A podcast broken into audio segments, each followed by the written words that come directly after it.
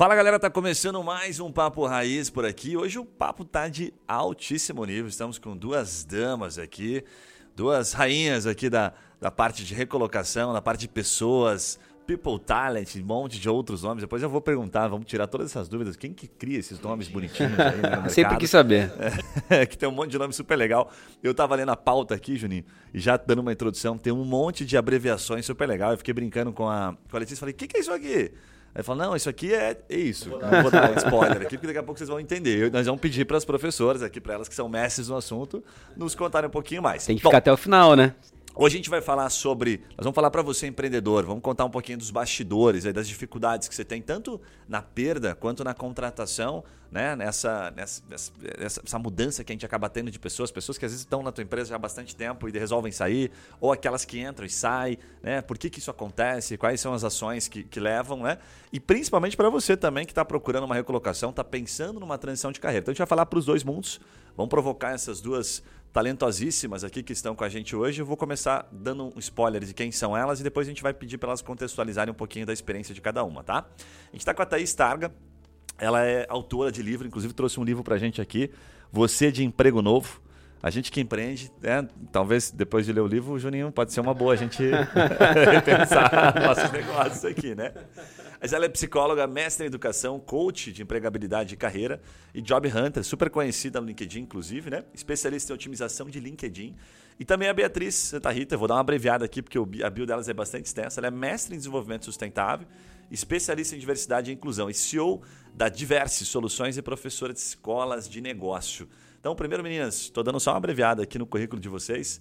Muitíssimo obrigado por aceitarem o nosso convite aqui e vir dividir um pouquinho do, do conhecimento que vocês têm com a gente. Eu que agradeço o convite, gratidão. Legal. Obrigada também. Meninas, ó, a gente gosta de ir direto no, sabe, naquilo que o nosso público né, gosta de ouvir aqui. A gente fala para empreendedor, fala, obviamente, para pessoas que estão procurando recolocação, para pessoas que querem empreender. O nosso público é bastante diverso, né? E a primeira pergunta que eu queria começar é, é, fazendo para vocês como é que está o mercado? Que momento nós estamos? Né? Estamos num momento assim, tipo, tá, o bicho está pegando, as empresas estão diferentes daquilo que vocês já viram no começo do ano. Existe essa questão de, ah, puta, o mercado está diferente agora, as pessoas estão vendo isso aqui. Estamos num, numa situação um pouco mais estável do que nós tínhamos há um tempo atrás. Como é que estamos, assim, fazendo uma visão mais, mais holística? Começando por ti, Thaís, por gentileza. Olha, é difícil falar em estabilidade no Brasil, né? ainda mais depois desse cenário político. Então, eu não sei como é que está o mercado a partir dessa semana, como que fica, mas o que a gente tem de previsão é que o final do ano vai ser movimentado sim. Até então, o mercado está movimentado, a gente tem muitas vagas, muitas coisas aconteceram durante a pandemia, tiveram vagas novas, tiveram muitas substituições, e no pós-pandemia a gente observou um aumento de volume de vagas. Mas quais vagas? Vagas para profissionais de base e vaga para profissionais qualificados. Então, o que eu posso te dizer? Temos vagas? Temos, mas as empresas estão cada vez mais exigentes e infelizmente os salários estão achatados. Essa é uma realidade. Não dá para a gente tem esperança de que vão ser criados aí criados vários postos de trabalho. A perspectiva é que o final de ano vai ser um final de ano agitado, porque independentemente do resultado das eleições, muita gente estava esperando para saber que decisão tomar, o que vai acontecer. Então é provável que também tenham algumas vagas que estavam estancadas aí só pela suspeita e só pela expectativa do resultado. Quando você fala que estavam esperando, você está falando do candidato ou do empreendedor, das empresas? O empreendedor estava esperando que rumo vai tomar, para onde vai colocar o dinheiro, estava meio que sem ação. Agora serão feitas ações, a gente não ah. sabe se isso vai respingar no número, no aumento de vagas, mas a gente sabe que sempre tem um movimento maior no pós-eleição. Isso daí já é histórico Legal. aqui no Brasil e em outros lugares do mundo também. Bem bacana. E do teu lado, Labi, o que você está sentindo do mercado aí? Eu vou puxar a sardinha já para o meu tema, que fala de diversidade, complementando a Thaís. Em diversidade e inclusão, talvez tenha até uma influência do, do momento político, mas a gente já vem respirando nos últimos dois anos a expansão de processos seletivos inclusivos, voltado para mulheres, para profissionais negros, mais vagas para pessoas com deficiência, que já tem uma tradição pela legislação, que obriga as empresas com mais de 100 colaboradores de ter é, é, pessoas com deficiência. Então, esse movimento de diversidade de vagas para esses públicos que a gente chama, em um dos jargões que você citou aí, das siglazinhas e os nomes técnicos, de grupos subrepresentados, né, de quem está de fora do mercado de trabalho, olhando esse movimento da prosperidade e quer oportunidades inclusivas, isso já vem aumentando nos últimos dois, três anos para cá. E continua aumentando. Acho que até com, com o momento político, pode ser que seja até um pouco mais favorável com, com essa eleição do Lula, que tradicionalmente tenha uma relação com políticas afirmativas, e, e não me colocando de nenhum Perfeito. lado aqui, mas por movimento, né, de tendência relacionada. Tá todo mundo meio com medo, né? Não, é, mas você votou para quem? Ah, depende. Não, os meus votos sempre foram abertos, mas em, em história mesmo de favorecimento de, de processos seletivos inclusivos, a gente tem uma relação mais próxima com o que foram os, até o governo Fernando Henrique também, depois o governo Lula. Então pode ser que melhore mais ainda para profissionais negros, para mulheres, para pessoas com deficiência. Então, tem uma expectativa grande aí com relação aos próximos meses. Bem legal. Você sabe que assim, ó, só para puxar um, um, gancho interessante, na semana retrasada, a gente gosta de contar as histórias aqui até para constar vocês, porque a gente se vê, vê muitos outros empreendedores passando por isso. Semana retrasada a gente recebeu lá um comentário na Glassdoor. E a Glassdoor, ela, ela é muito conhecida, tá ligado Glassdoor, Janine? Não. Ela é muito conhecida, principalmente em empresas grandes, porque a empresa não consegue responder. Tá errado ou não? É, né? É, é, é, só do colaborador. Só né? o colaborador ou e, o ex-colaborador, principalmente. Você já, você já viu lá a tua empresa não? Não. Cara, não veja então. Porque provavelmente. As, tomara que não tenha. Mas enquanto a gente faz aqui, daqui a pouco tem uma entrada lá, porque pode ser que tenha. Não entre agora, não, por não favor. Entre agora, você vai, você vai desanimar. E aí a gente, puta, a Glassdoor tal, nossa, nossa é, pessoa de people aqui, enfim, a Jane entrou lá e falou, puta, que recebemos um comentário lá, inclusive falando sobre diversidade. E olha, olha o gancho.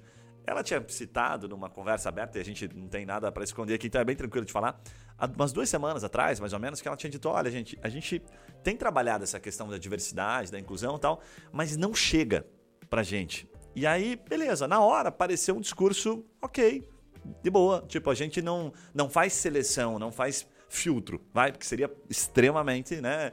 É, prejudicial e totalmente, vamos colocar assim, antiético. Ok, não faz nenhuma seleção de filtro, mas não chega. Aí depois eu fiquei pensando, falei, bom, peraí, é, isso está errado, tem alguma coisa que está errada. Aí recebemos um comentário de alguém apontando, dizendo, ó, a empresa não tem diversidade, não tem inclusão e tal, por mais que digam que tem. Aí ela, puta, ficou bem chateada e veio para mim.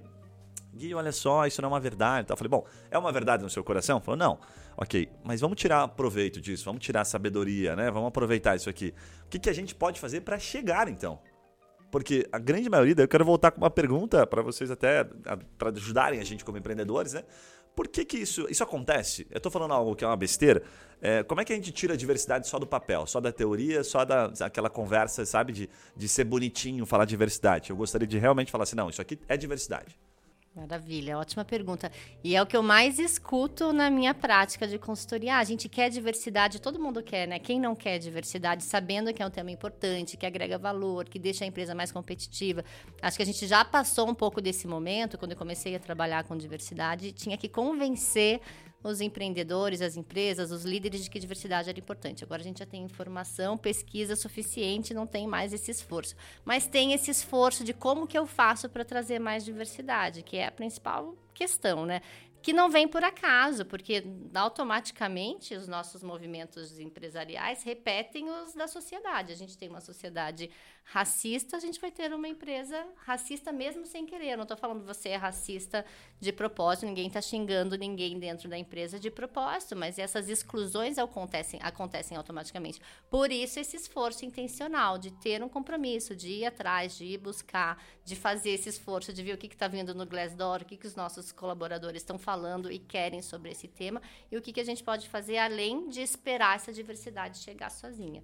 É um pouco sobre isso. Eu sei que a Thaís também fala um pouco desse tema. Como é que você vê isso lá, Thaís? Então, é, e muita empresa se diz diversa, já se diz diversa. E a gente olha um pouquinho mais de perto e vê que na prática o discurso não, não se concretiza. Então é um tema muito delicado. Só que cada vez mais eu vejo que a diversidade, a prática da diversidade, já é um fator competitivo das organizações. Uma empresa mais diversa é uma empresa que consegue analisar até mais amplamente, sistemicamente, um problema e propor soluções. Então, hoje, quando a gente está falando de diversidade, a gente também está falando de lucratividade. Então, você como empresário, você como empresa, será que você não está deixando dinheiro na mesa por não ter prática de diversidade, por não Faz ter sentido. pessoas que pensam de diferentes maneiras, com diferentes visões de mundo, com diferentes identidades, pensando no crescimento sustentável da sua empresa? Então, isso a gente precisa levar em consideração e às vezes não, não vai pelo amor, vai pela sim, dor, né? Sim, Você está perdendo dinheiro. É. Você vai continuar perdendo dinheiro e vejo que hoje, quando você trabalha com programas de diversidade, se você tem um, um apoio que vem de cima, é muito mais fácil implementar. Isso falando para qualquer problema, pro, pro, programa, problema, mudança cultural. Claro. Se você tem um apoio, às vezes até dos acionistas, isso fica muito mais fácil de implementar. Então, essa conscientização mesmo, ela tem que ir no empreendedor, no empresário, no acionista, em todos os profissionais. E a gente cresce sendo diverso.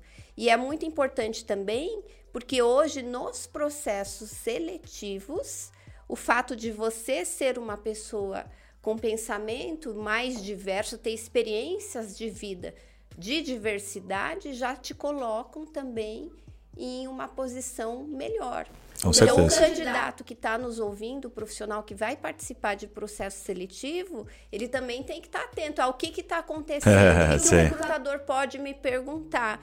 E empresas que realmente praticam diversidade, a porta de entrada também provavelmente essa competência vai ser avaliada no profissional. Deixa eu só contar uma história antes de acabar. Assim, teve uma menina que a gente contratou recente aqui, a Manu, inclusive um abraço para Manu. E ela, ela perguntou na entrevista, são poucas, assim, tipo, fazendo bastante entrevista, contratando bastante gente, ela falou assim, eu queria saber, porque a gente abre, né, no momento da entrevista, ó, agora você pode perguntar o que você quiser e tal, todo momento, mas queria que você perguntasse, é um espaço realmente para ele perguntar. Eu, inclusive, adoro quando a gente faz um... Agora não tenho feito tanto, mas, tipo, ó, vai ter uma nova entrevista, mas é você quem vai nos entrevistar, tá? Pelo menos a metade. Então você tem que estudar. A gente força a pessoa para estudar um pouquinho, para ver, para ela trazer perguntas, né? Depois eu quero pegar dicas com vocês de como a gente pode se tornar melhores recrutadores. Bom, Aí essa pessoa perguntou para mim, eu queria saber é, do ponto de vista das mulheres, né, a representatividade feminina na empresa, mas principalmente o percentual de mulheres presentes na empresa e o percentual de mulheres nas lideranças. Daí, na hora que ela me perguntou, juro pra você, a primeira coisa que eu fiz, caraca, velho, que massa né? você me Assusta. perguntar isso. Tipo assim, porque se tivesse, puta, ruim tava ferrado, eu ia ter que dar aquela ensaboada. Eu falei, ó, bem legal, porque eu nunca, eu nunca, nunca ninguém me perguntou, então vou fazer a conta junto com você. Abrir, blá, blá, blá. então a gente tem mais 50%, acho que tem 60%, se não me engano. 62% são mulheres. E aí contei as posições de liderança, a gente tinha uns 70%, assim. Oh, Falei, então eu nem bem. sabia, mas a mulher está dominando aqui dentro. E tem, ó, acho que tem mais uma vaga, inclusive, aqui que vai passar a ser uma mulher, que esse aqui acho que vai pular. Então foi bem legal. Ela falou assim, massa, elas, tipo assim, na hora, abriu um sorriso e tal. E ela tá aqui até hoje e tal. Então a gente. É, faz dois dias isso, né? Depois da manhã faz dois dias que ela perguntou e tal. Já pede para ela fazer uma resenha no Glassdoor. é, pra dar uma força lá. Eu tô junto nessa, cara. Lá na, na, é verdade. na Farma também né, a mulherada domina, assim, a, a, parte de liderança e também do time lá. Mas eu queria te perguntar, por exemplo, com relação, assim, a empresas menores, né? Porque o que a gente está, né? Tem muitos ouvintes nossos aqui que são pequenos empresários, aquela pessoa que está em um negócio, às vezes tem três, quatro colaboradores. E como é que ela faz, por exemplo, para chegar nesse nível? Porque ela não tem um RH, né? Tem muitas empresas que, que nos ouvem aqui que não tem um setor de RH, né? E como é que ele faz para trabalhar essa diversidade dentro de um setor que ele não existe, não existe na empresa? Como é que funciona, né? Normalmente um processo numa, numa empresa menor, né? Você recebe os currículos ali de indicação, né? Você abre uma vaga no teu, na tua rede social, no LinkedIn e você recebe aqueles currículos e você não está tão preocupado com diversidade, está preocupado ali com, com, em contratar boas pessoas para o seu negócio, principalmente no início, né? Como é que você pensa em diversidade e ao mesmo tempo pensar no início de contratações sem ter um, um, um setor responsável por isso? Existe algum modelo? Vai lá, que a área é da Bia. Acho que a gente pode se ajudar. É, totalmente. Tem toda razão. E fica parecendo, Júnior, eu escuto isso bastante. Ah, minha empresa é pequena, então esse tema não é para mim. Agora, de fato, tem um desafio maior, porque a gente sabe, né? Sou uma pequena empreendedora também, o quanto a gente tem tantas coisas para resolver antes de pensar em diversidade. A gente precisa pensar fazer o exercício contrário. O quanto a diversidade também vai te ajudar a resolver outras frentes de ação, a encontrar outros caminhos, outras soluções, como a Thaís já disse. E uma coisa que tem acontecido bastante, por efeito cascatas, esse é um tema né, já é, consenso para as grandes empresas, para as multinacionais, para acionistas, enfim, tem uma série de, de movimentos acontecendo, forçando as grandes empresas a se preocupar com diversidade. E por efeito cascata, isso chega nas empresas de alguma forma. Exemplos, né? É, as empresas têm criado políticas de diversidade para o seu público interno, para os seus colaboradores e chegando nos seus fornecedores. É, a Gerdau, por exemplo, há um tempo atrás, até anunciou, quem quiser dar um Google vai, vai encontrar essa notícia. Criou um programa para fornecedores, inclusive chegando em pequenos fornecedores, convidando, no primeiro momento de forma voluntária, todo mundo que faz parte dessa cadeia de fornecedores da empresa a ter programas de diversidade, e se propondo a ensinar, obviamente, porque essa é a responsabilidade das grandes empresas, né? Com mais recursos, com mais, com mais acesso a tudo, colocar na cadeia, trazer para a cadeia de, de valor esse tema de diversidade. Então, de uma forma ou de outra, essa, essa pressão por diversidade chega para a gente, pequeno empreendedor. Deixa eu fazer o papel do leigo aqui. A Gerdau foi lá no fornecedor pequenininho e falou o seguinte, ó, assim, bateu na porta de maneira elegante, você precisa ter um programa de diversidade aí, tá? Porque eu tô olhando para isso aqui na seleção dos meus fornecedores. Primeiro deu um aviso, né, sabe? Um recado meio polizado, assim, né? Político polizado não é, é, é, um recado mais ético ali, né? Uma liçãozinha ali, tipo, opa, se liga aí que eu tô olhando para isso. É isso mesmo? É isso, não dessa forma impositiva tá. no primeiro momento. Bem, bem leve. A Gerdau tem uma estratégia de sustentabilidade de longo prazo, olhando lá para 2050. Diversidade faz parte dessa estratégia de longo prazo de sustentabilidade. E dentro desse programa, diversidade é um aspecto, um dos muitos aspectos importantes. E aí, só para a gente explorar um pouco mais esse exemplo. Então, eles criaram um programa voluntário, que é um programa de capacitação, mas já anunciaram que no longo prazo todos os fornecedores vão precisar ter programas de diversidade. É uma construção, não está sendo uma coisa impositiva. E tem outras e muitas outras empresas nesse movimento. Então, como tendência, nem de futuro, né, Thaís? Tendência de agora, esse tema está aí na mesa. E se, se a gente fizer um outro exercício ainda de pensar quanto mais oportunidades esse pequeno empreendedor vai poder alcançar, né? Tendo uma empresa mais diversa, enfim, quanto uma rede mais, uma, uma rede maior que vai poder alcançar. Muito legal. E assim, Thaís, até é sobre o que eu acho que você estava falando assim, com relação a pessoas pensarem diferente, né? Que eu acho que é importante isso para a empresa, porque a gente às vezes tem setores que todo mundo pensa igual e não tem nenhuma ideia nova, assim, né? Mas a gente fez um movimento recente, até assim, contando uma experiência própria da minha, da minha empresa, de contratar pessoas diferentes para atendimento varejo, por exemplo. E aí a gente tem um nicho de público que a gente trabalha com produtos para a saúde e na sua grande maioria nossos clientes são mais idosos. Né? Sim. Né? E a gente fez um movimento, falei, não, é, eu coloquei as líderes do varejo para fazer a seleção, contratação, nem participei desse processo, deixei o negócio andar, falei, ah, legal, vamos lá. E aí foi, né, foram contratadas novas pessoas e tal. É, e aí começaram algumas, alguns clientes, né, é, escreverem pra gente e tal porque essas pessoas elas não eram o estilo da minha empresa, porque elas mudaram muito o conceito, o que estava acontecendo com a minha empresa. Não uma questão de movimento interno, uma questão de externo, né, do, do, do cliente. Seu cliente. Exato, assim, né, pessoas assim é, diferentes daquelas que eles estavam acostumados a atendê-las, assim, né. E aí a gente ficou numa saia justa, né, porque o que, que, você faz Caraca, no momento claro. desse? Você fala, meu, o meu cliente, né, tá falando, ah, poxa, eu queria que é, fossem pessoas mais velhas para me atender, porque, né, parece que o pessoal fica muito de brincadeira, coisas assim bizarras até, eu acho que nem, nem faz é, sentido eu, né, contar todas as experiências aqui, mas o que, que a empresa faz no momento desse, entende? Porque foi uma reclamação do cliente, mas sem muito mérito quem era a pessoa, mas mais pelo estilo né, da pessoa se vestir com tatuagens, piercings. Sim. Né, eu, é, pra gente é super natural, mas nosso cliente é, é doido isso mesmo. Exatamente. Sabe que eu já escrevi sobre isso, até sobre piercings e tatuagem no mercado de trabalho. E eu não, eu não digo assim que eu sou, eu não sou contra, sou muito a favor. Eu, inclusive, tenho várias tatuagens, mas até é, nesse artigo que eu escrevi, eu levei em consideração o tipo de cliente que a empresa atende. Porque se você atende um cliente mais tradicional, antes de você fazer um trabalho de conscientização do cliente, que é um trabalho que também pode ser feito, uhum. você está perdendo dinheiro, você está perdendo negócio, você está perdendo venda. Agora veja. Dentro do que você me trouxe, talvez você possa trabalhar com uma diversidade diferente, talvez uma diversidade etária. Tá cheio de profissional 50 a mais, 60 a mais, Show. cheio de gás, cheio de energia e que talvez esse seu público final se sinta mais confortável com esse outro perfil diverso e que você não deixa de levantar a bandeira da diversidade. A questão é complexa e a gente, como é, é, é, empreendedor de médio, pequeno porte, a gente também tem que avaliar tudo e, e fazer tudo rápido. Ali, a, a, no, no final das contas, quem paga as contas são os nossos clientes e a gente não pode deixar de atender da melhor forma. Claro que às vezes também é questão de treinamento, é questão cultural da, da, própria empresa, mas é possível você aplicar, né? Porque a diversidade é enorme, a gente está falando de tanta coisa, tem tantos perfis, é tão lindo que a gente pode escolher um Verdade. perfil de, diverso diferente. Se o problema é que as pessoas são muito jovens, então a gente está falando talvez de faixa etária, de um fit aí, de que o, o seu cliente prefere se sente mais confortável com pessoas talvez mais velhas. Agora, dessa gama de pessoas mais velhas, você tem um perfil enorme aí, diverso, que você pode aproveitar. Não sei se eu falei alguma besteira. Hum, de você forma é alguma, não. Aqui eu tô dando pitaco. Não, super, falou. É, é delicado, né? Atendimento ao cliente, né? A gente trabalha com muitos vendedores na empresa, assim, né? E aí tem essa questão, né? De, do vendedor, ele tem um pouco de perfil de vendedor, assim, né?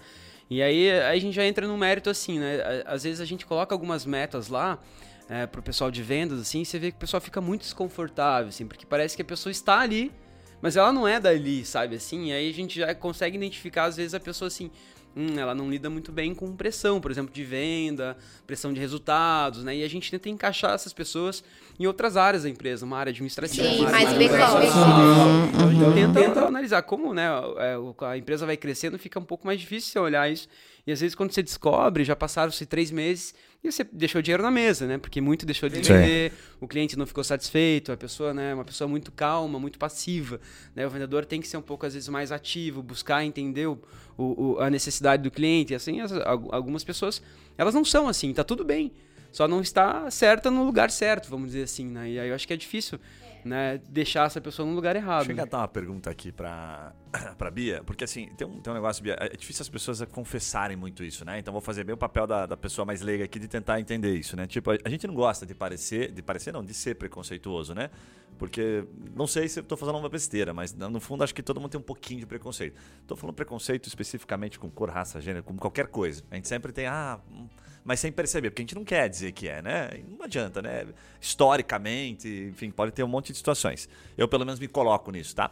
E aí, puta, como é que eu faço para não somente não parecer, mas para, bem, tá aqui, ó, o que eu quero, tô buscando isso aqui sabe? Eu quero essas pessoas, sabe? É, aí eu, eu, pego até um gancho, um exemplo, né? O Magazine Luiza acho que fez, foi o Magazine que fez um tempo atrás e foi super criticado. E aí a, a, a própria a Luísa Trajano falou, falou, não, era, é, é para ser assim mesmo. É para fazer a inclusão mesmo, sabe? Me parece que a gente tá muito mais nessa fase de levantar a bandeira e falar, não, é isso aqui. Ponto. Tô fazendo sim uma, uma não vou chamar de, não sei o nome exato para dar para isso para não falar uma besteira, mas você me corrija, por gentileza, vou fazer o papel do bobo. Uma, como se fosse uma, uma vaga reservada mesmo. Ó, essa vaga aqui é para deficientes, essa vaga aqui é para negros, essa vaga aqui é para esse grupo de pessoas. Ponto. Isso é o certo? É uma estratégia que funciona. É uma parte importante do caminho. Essa questão do preconceito, Guilherme, bem importante, porque a gente falou dos desafios já alguns, né? Que essa diversidade não vem por acaso, de que naturalmente somos preconceituosos, e você falou um tema que tem sido super estudado com outro nomezinho, né, Thaís? Dos vieses inconscientes. Ah, você já deve ter escutado boa. falar. Já que a gente não gosta de falar preconceituoso, e ninguém Sim. quer se assumir preconceituoso, sim. a neurociência aí, com a ajuda da psicologia comportamental, conseguiu mostrar que sim, somos naturalmente preconceituosos, porque esse é um movimento do nosso cérebro, que quer sempre estar perto dos iguais, rejeitando as diferenças ancestralmente. Então, o primeiro impulso sempre é de estranhamento, quando a gente está diante de, do outro seja de diferentes tipos de diversidade. Então, na nossa abordagem aqui de diversidade, a gente traz essa reflexão sobre os vieses. É, é fato que somos, somos naturalmente preconceituosos, mas a gente precisa dar um passo além. E esse passo além passa por olhar para os dados de realidade, por entender essas mudanças da sociedade. Vocês estavam falando do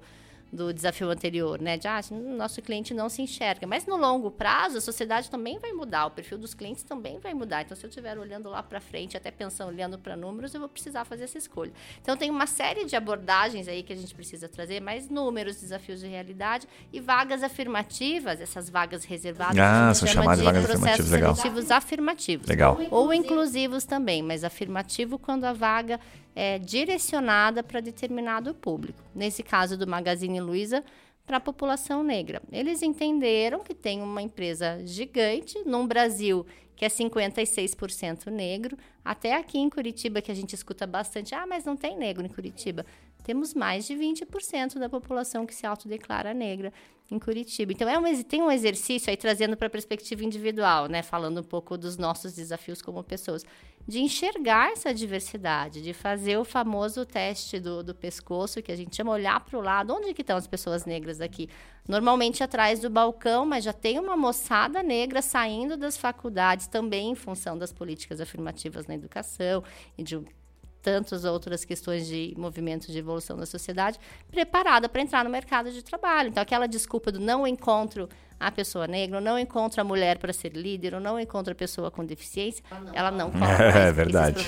E a gente, se você não sair da sua bolha, você não vai encontrar mesmo. É, é verdade. É até um exercício para gente, sai da sua bolha. Né? Onde que, onde que eu vou encontrar? Então, isso é um dado sobre você mesmo, está mostrando que você não é diverso, Faz que a gente não é, nossos vieses inconscientes com quem que você está se relacionando, com quem que a gente se relaciona. É, né? é um exercício para a gente pensar. É, é, uma reflexão que pega Super meio, importante, opa, que, não é? Tem que fazer ela, porque às vezes a gente acha que não, aqui tudo é, certo, hein? Exatamente. Tem, mulher, tem, negro, tem tudo, olha. Não é bem assim. Não, eu não nego ninguém. Não é bem assim. A gente tem isso, um pouco desses viés, assim. Agora, eu, deixa eu aproveitar, vou pegar um gancho aqui, depois a gente volta, fala de. que esse assunto é muito convidativo, dá é pra fazer muita, muita pergunta. Mas o que eu queria perguntar para vocês é o seguinte: agora entrando aqui na situação da, da pessoa que já entrou, né? Já entrou na empresa, passou por um processo ou não, enfim. É, Existem algumas máximas de mercado que a gente aprende tanto uh, o próprio colaborador quanto nós como empregadores aqui também como colaboradores, porque no final a gente vira meio escravo da empresa e vira, deixa de ser um colaborador. Quem né? ganha um colabora. É verdade, teve uma entrevista, teve um, a gente teve uma palestra recente aqui com um grande parceiro, ele falou escravinho. Falou, não, são nossos escravinhos. Não, Mas ele não, se referia é aos sócios. sócios. Exatamente. Para não ficar estranho. Falou, ah, né? eu, tinha, tinha, uma, eu tinha uma dúvida, se contratava dois CLT ou dois escravinhos, né? Ou seja, dois, meus dois sócios trabalham tanto quanto Isso, eu. Ele botou como sócio, ele chamou de escravinho. A gente na hora assim... é que o nome ficou meio engraçadinho. Ficou. Né? É, a gente achou, é. pô, é meio pesado, mas beleza. O que, que eu queria propor? O que, que eu queria trazer com vocês? Tem uma máxima que é aquela: contrata por comportamento e demite por. Aliás, contra, é, contrata por comportamento, né? É, e demite por comportamento. No final das você contas, contrata, contrata pela, às vezes, é por é? conhecimento técnico. Boa. E demite, e demite pelo comportamental. Geralmente é isso que acontece. Legal. Isso ainda é, tipo, é isso aí, é o que tem acontecido na prática, quando vocês estão percebendo lá fazendo o processo, tanto de recrutamento como de transição de carreira. Como é que é isso? Olha, a gente fala muito, é, na verdade tem nomes bonitos, tá? Soft skills, que são as competências comportamentais, e as hard skills, que são as competências técnicas. Antigamente, num passado não muito distante, a gente era muito presente para olhar as hard skills, o conhecimento técnico. Eu venho de uma época quando eu era headhunter que as empresas ligavam, ó, oh, Thaís, eu quero que você contrate uma pessoa, geralmente homem, de uma formação de faculdade de primeira linha. E primeira linha, é, a gente olhava algumas federais, USP, FGV, e você não olhava muito das competências comportamentais, as soft skills. O que, que acontece? O mercado muda, graças a Deus que muda, né? O mundo está muito mais volátil e hoje o conhecimento ele vira pó em pouco tempo. Às vezes você termina uma graduação, principalmente quem é da área de tecnologia, você aprendeu uma linguagem X na sua graduação, você se formou, passaram-se ali alguns anos e a linguagem já é outra. Ou seja, o que você aprendeu, o que te trouxe até aqui, não consegue mais nem te sustentar onde você está. Às vezes no, e meio, no meio da graduação já tinha... No meio da graduação já virou tudo, é. tá? Então, e as empresas, claro, precisam desse conhecimento, mas mais do que o conhecimento das competências técnicas, elas precisam de profissionais colaboradores adaptáveis, que conseguem virar a chave, que conseguem, de repente, numa situação pandêmica, do dia para a noite, fazer tudo pelo Zoom, tudo virtualmente. Você já pensou quanta gente que trabalhava com rede física de computador? Que daí veio a pandemia, acabou a rede física. Verdade. É tudo em nuvem. Se esse profissional, vamos imaginar esse profissional de TI, veio de primeira linha, estudou nas melhores universidades, mudou o mundo, mudou o contexto. O que ele, o que trouxe ele até aqui, conhecimento técnico já não leva mais para a etapa seguinte. Então, o que, que interessa mais? O quanto esse profissional consegue se reinventar o quanto esse profissional consegue ser flexível, o quanto esse profissional, às vezes, é até um autodidata, que não dá nem tempo de mandar ele para a universidade dar treinamento, ele vai ter que. É, é, com ele mesmo. Então, as empresas estão muito mais presentes para isso, e hoje a gente tem, tem um caminho longo ainda pela frente, mas a gente percebe que as empresas estão mais atentas às competências comportamentais. E, nesse sentido, nos processos seletivos, a gente tem olhado com muito mais atenção, muito mais critério, muito mais carinho, inclusive, para o potencial e para as competências do as competências comportamentais as soft skills dos profissionais. Como é que você identifica uma pessoa meio, meio vou falar a palavra assim, meio doidona? Assim, você fala, ixi, esse aqui, o soft skill tá lá embaixo. E chegou lá para vocês. Tem que fazer um curso de inteligência emocional, né? Já é... passa o contato do Edinho lá, Olha, existem... Você já tem tempo, tem, né? Você já bate cinco minutinhos e já fala... Aqui foi é, complicado. Entrevista, geralmente tem entrevista clássica, entrevista por competência, onde a gente vai olhar o que de fato o profissional fez. Então a gente traz situações e pede para o profissional trazer um exemplo. Então eu te pergunto: ah, no seu último trabalho, conta uma situação onde você passou, é, você teve muita pressão. Que, como que você agiu? Como que você resolveu? É muito difícil da pessoa inventar uma resposta. E tem hum, também verdade. os cases, dinâmicas de grupo e testes também comportamentais. O DISC é um teste que está sendo muito utilizado e a gente utiliza também né, para contratar pessoas. Mas é, é um todo. Uma entrevista não define se o profissional é bom ou não, ajuda muito, por isso que a gente gosta de utilizar uma metodologia que abarca entrevista. Eu gosto de usar uma atividade em grupo, case. Gosto também de utilizar a entrevista por competência e como apoio também o perfil comportamental. Legal. Só que hoje também o recrutamento é uma tendência de ter um recrutamento mais humanizado. Porque a gente colocar, a gente fala tanto em saúde mental, né? Tá na moda. Isso, isso veio, escancarou com a pandemia. Daí a sua empresa levanta a bandeirinha lá da saúde mental. Daí chega na entrevista, você começa a pressionar, você faz aquela dinâmica de grupo que destrói Verdade. as pessoas, né? Para ver como é que aquele indivíduo é, trabalha sob pressão.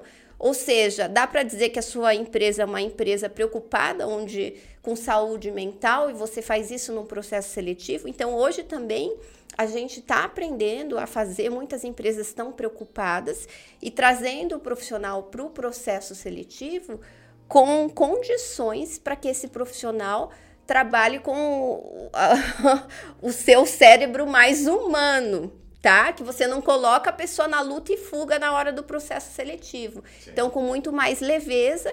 E hoje eu vejo que os processos seletivos eles estão trazendo muita, muita franqueza, muita transparência. E uma opção é até aquilo que vocês falaram, né? De de repente você traz o candidato final para a equipe conhecer. Vamos bater um papo, né? Vamos sentar aqui e saber que ser humano é esse que está na minha frente. O que, que ele gosta, o que, que ele não gosta, o que, que ele faz fora do trabalho, quais são os valores dele, quem que é, como que é a vida familiar, Sim. não no sentido de ser invasivo, Bem legal. mas no sentido de verificar se há realmente esse fit cultural. Legal. Porque como você falou, né, às vezes a gente contrata pelo conhecimento técnico e demite pelas competências comportamentais.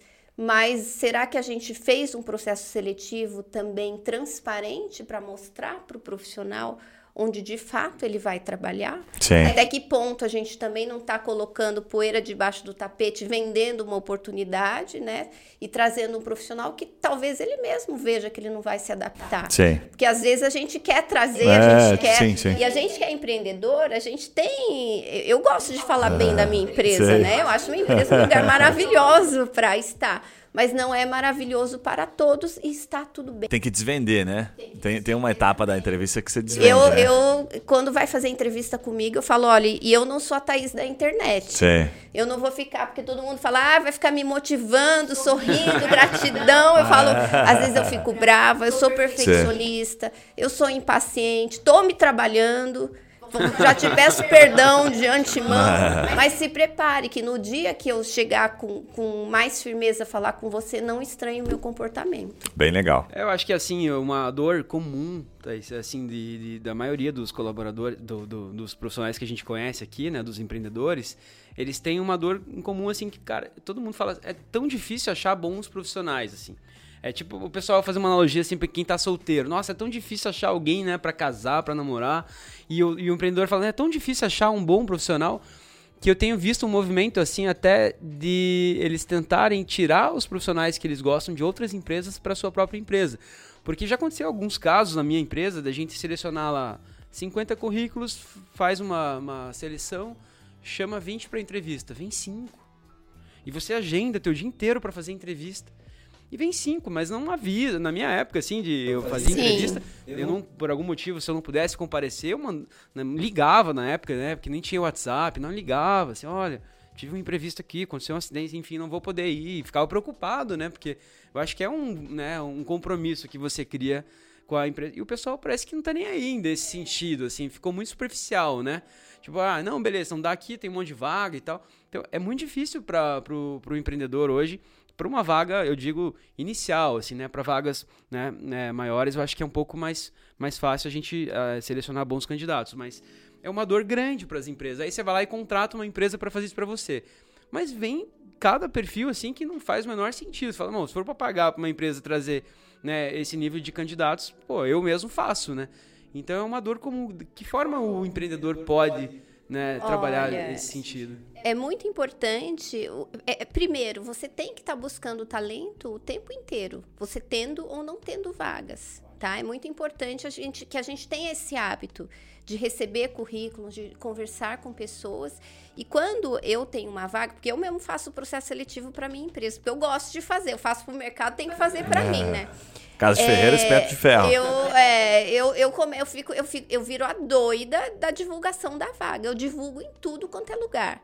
E geralmente eu divulgo com amigo, eu faço. E é muito a questão da copy, do texto dessa divulgação. Tem muita gente que divulga errado, não divulga com o título certo, que as pessoas vão reconhecer, não divulga com os requisitos certos. Então, eu divulgo vaga até na OLX. Caraca. LinkedIn, não é, e vem gente boa da OLX. Caramba. Passo para os amigos, eu, eu saio divulgando para Deus e o mundo. Em todos os sites, OLX, BNL, LinkedIn, Facebook, grupos no Facebook, até para família eu passo. Daí, e eu peço vídeo currículo. Aí vem aquele cunhado chato, você fala, puta, não, esse cunhado é, aqui não, não vai vídeo dar. currículo, vai ter que mandar vídeo currículo. Por Boa. quê? Se a pessoa te manda um vídeo currículo, ela está muito interessada na vaga. Porque se, se a pessoa não tem interesse, se ela vai faltar no dia da entrevista, ela jamais vai fazer um vídeo currículo. E eu, geralmente, no vídeo currículo, eu aprovo todo mundo. Porque eu falo só da pessoa.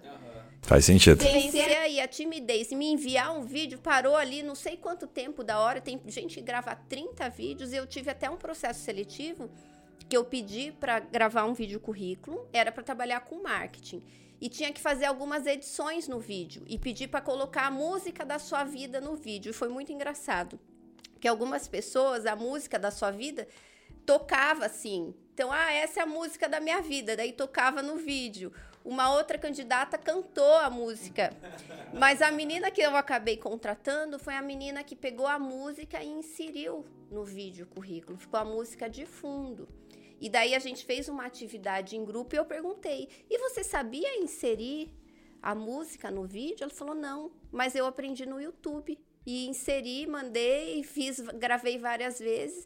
E daí eu já tive um olhar que ela não Muito tinha bacana. experiência. Bem bacana. Ela não tinha a experiência toda que eu queria, mas ela tinha a capacidade de aprender. E um profissional hoje que trabalha com marketing, marketing a gente sabe, né? A gente que trabalha com marketing digital muda, o algoritmo muda toda hora, deixa nós malucos, né? É. Então, eu falei, não, é muito mais importante investir em alguém que consegue se adaptar, que consegue aprender rápido, do que em alguém que está todo formado, de repente vem com vícios e não teve, e essa pessoa não colocou a música no fundo, então vou investir nessa pessoa. Então é, é importante isso, porque a gente também tem que entender que a gente nem sempre vai contratar o super-homem ou a super-mulher, né?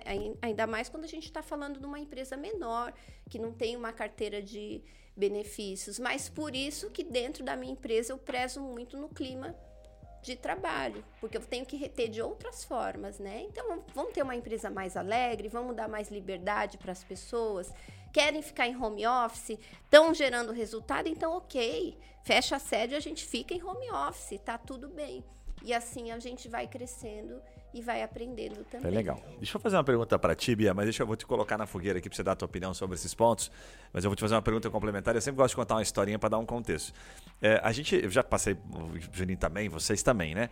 Ah, puxa, fiz processo seletivo perfeito, duas, três, quatro, cinco conversas, né? Nessa ocasião especial que eu contratei uma pessoa, era muito bom tecnicamente, eu fiquei desconfiado do comportamento. Então, ah. Quando eu desconfio um pouquinho, sabe? Quando essa entrevista você fala, ah, não tive certeza. Mesmo você tendo aquele. Alguma coisa disse que estava errada, assim, sabe? Alguma, alguma pulga, né, surgiu ali. Aí, puta, fiz uma segunda, fiz uma terceira. Fiz quatro entrevistas e ai, o comportamento ele ficou batendo. O comportamento não, o técnico ele ficou pesando. Sabe quando você não quer demitir a pessoa, você não quer não contratar, que é muito bom tecnicamente. Aí você fala, não, não, mas peraí, mas é. Não, mas aquilo lá tudo bem, né? Ele falou aquilo lá, mas né, veja bem. Sabe quando você começa a dar umas desculpas? Bem no fim contratei. Cara, em duas semanas sabia que tinha alguma coisa errada, mas não era o que eu conseguiria extrair na entrevista. Dando um contexto simples, assim, a pessoa fazia cara, umas piadas, uns comentários extremamente pesados, assim, mas extremamente pesados. E a gente brinca, né? O universo masculino é meio machista, a gente sabe como é que é. Mas o cara fazia pesado, assim, pesado, pesado. E a hora que eu vi umas duas, três, eu falei, caraca, meu Deus, cara, não dá. Aí segurei assim, chupa você, mas uma semana e meia sentei, conversei com a pessoa, falei, ó, oh, é o seguinte, falando, então, só que isso parece que era dele. Daí o que acontece, né? O que acontece? O que eu fui pensando, falei, cara, não posso pedir pra pessoa mudar quem ela é. Então a pergunta vem assim, né? Tipo, o que, que muda e o que, que não muda? O que, que eu posso aceitar, entender que faz parte aí de uma, certo? De uma diversidade, de certa forma, até de comportamento, e o que, que não entra? É, é cultura? Como é que é isso? Vai ser difícil. Mas vamos lá. Não, ótimo exemplo, assim, porque a gente tem, isso aí, esse caso da seleção vira depois aquele profissional, aqui a Thaís deve escutar bastante, que ele, ah, a gente não demite porque ele entrega muito. Isso. E em pleno 2022, não temos mais espaço para profissionais que ainda que entreguem muito, sejam discriminatórios, preconceituosos, racistas, ainda que o machismo e tudo isso esteja arraigado na nossa cultura, tem limites, né? Portinha de entrada da diversidade é essa cultura de respeito, de confiança, de bem-estar. Antes ainda da gente querer contratar a equipe diversa, mostrar a diversidade na foto, a gente tem que criar esse ambiente. Como que a gente vai fazer sem se posicionar quando tem um caso como esse? É, repete para minha pergunta, Gui, por favor. É, até que ponto eu tolero? Até que ponto? Boa. Né? O que, que eu consigo Lembrei mudar na pessoa não? Falar. Quando a pessoa quer mudar, né? O que, que eu percebo muito nos nossos treinamentos da, da Diverse? Tem gente que tinha zero conhecimento sobre diversidade e até os depoimentos são sempre os melhores, assim, depois de um ciclo de formação. Puxa, eu nunca tinha parado para pensar em nada disso e agora eu vejo como meu comportamento era homofóbico, era machista, como eu era um líder opressor, principalmente com mulheres. Tem um processo de mudança quando a pessoa quer mudar, entende que aquele contexto é importante, aí a, a, empresa, seja uma pequena empresa, uma empresa maior, tem um papel educador importante também. Então, essa mensagem que a gente, enquanto líder de empresa, enquanto empreendedor, precisa dar que é, esse é um ambiente de respeito. Se você é assim e está disposto, porque todos em algum momento fomos e somos preconceituosos e está disposto a fazer um processo de mudança, a gente está aqui para te apoiar nessa mudança. Se você vai ficar naquela síndrome de Gabriela, que a gente chama, eu nasci assim, sou sempre assim e não vou mudar, não pode ter espaço. Essa mensagem você precisa um ficar clara fala, até para a gente conseguir aqui, atrair mais aí, diversidade. Porque quando você geralmente pergunta, assim, pelo menos eu sigo uma linha, me corrijam, por favor, porque às vezes a gente lê um livro, ouve alguém falando e acha que tá certo, né? Eu sigo uma linha, a gente faz aqui aquelas análises 360, né? E aí, puta, eu adoro análise 360. E eu costumo dizer assim, que eu vou fazer uma análise 360, eu sempre pego no pé do Juninho para ele fazer na empresa dele, que é muito bom. Faça análise 360. E aí eu falo pra galera, falo, ó, depois que a gente né, passa a análise 360, quem demite no final nem é os empreendedores e tal, os heads, os líderes, é a própria empresa, porque é anônima e eles, assim, desculpa, perdão na palavra, mas desce a lenha mesmo. Eles falam das pessoas. E aí você percebe que é muito louco isso, porque você, você já mais ou menos sabia, só que você não tá, ai que preguiça, a pessoa é muito boa, né? Ai que preguiça. E aí o time vem, ó, não é colaborativo, não é bacana. E naquele momento você tem que agir. Então a empresa tem que estar muito madura. Eu sempre brinco assim que, puxa, do total da tua empresa, pelo menos uns 10% tá meio complicado. Talvez tenha que girar um pouquinho para aquele né, bolo do meio ali, as pessoas que estão mais numa média, ou desce ou sobe, até para você dar a oportunidade de fazer esse, né, esse fluxo acontecer é, dessas análises, e combinando com aquilo que você estava falando, o que, que funciona, o que, que não funciona? Tá certo rodar um 360? A empresa tem que ter, eu sempre pego no pé do Juninho, é legal você falar para ele. Tá, tá sempre pronta para rodar um 360? Tem que ter um momento certo ou não? Para fazer um negócio assim, consultoria gratuita. Como é que Acho que Thaís vai ser melhor do que eu para responder é. essa. É, porque ele, me, ele fala assim, ah, avaliação 360 e tal, mas eu, eu sempre falei para ele, cara, mas eu acho que a empresa tem que ter uma certa maturidade, porque você vai receber um feedback e muitas vezes é porrada, assim, né? Vem falar, pô, o cara não respeita, e assim, isso vem de 10 pessoas. E você vai ter que ver esse feedback e não vai fazer nada. Você vai ter que demitir muitas pessoas ali, né? Através desse, desse feedback. Ou às vezes você vai, né, vai expor isso, né, para todo mundo e a pessoa não vai saber lidar com isso também. Então, então eu sempre disse para ele assim, cara, eu acho que a minha empresa ainda não tá não tá pronta para rodar isso. Ele tá, assim, ele né? tá dando desculpa falou, ou não tá pronta mesmo? É, não, não é, muito importante isso que ele trouxe, realmente. Precisa de uma certa maturidade e você precisa até de um treinamento de feedback. Porque tem muita coisa que a gente chama de feedback e que é tudo menos um feedback. E quando você dá um feedback para um liderado seu, a última pergunta é: o que eu, como seu líder, posso fazer para ajudar você a atingir esses objetivos? Você se coloca junto. Você está se doando para a pessoa. Porque, de repente, a pessoa ali tem dificuldade de relacionamento interpessoal e você vai dizer, ó, a gente, eu avaliei esse ponto nessa situação, observei e nunca assim, ah, o time disse que você tem, isso daí vai gerar só persecutoriedade. Eu não conseguiria dormir se eu soubesse que estão falando que estão, quem está falando de mim? Mas que time? Mas o quê?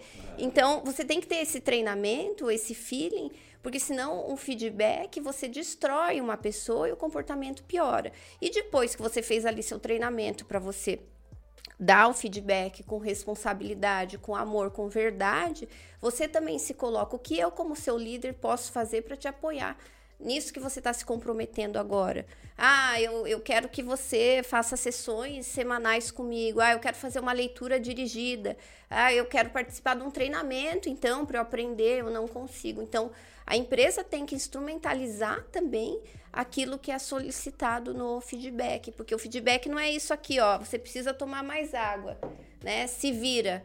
Não, eu, eu te ajudo. Você quer que eu ponha água no seu copo? Você quer que eu compre água? Como que você. Então, precisa do nível de maturidade e esse treinamento inicial, principalmente com a liderança, é importante. Às vezes não dá para chegar com feedback com, com, com avaliação 360 graus. Mas se você conseguir já implantar 180, você já está começando a criar. Explica até a diferença. A, cultu, a 180, a 360, todo mundo avalia todo mundo. Boa. Então, o líder avalia liderado, o liderado avalia líder e você avalia seus pares. Na 180, nem sempre os liderados vão avaliar o líder. Então, de repente, só o líder está avaliando os liderados e nem sempre vai avaliar os colegas de trabalho. Então, às vezes pode ser o líder avalia o liderado, o liderado avalia o líder, e em outra situação pode ser é, o, o líder avalia o liderado e os liderados avaliam os colegas, e para por aí.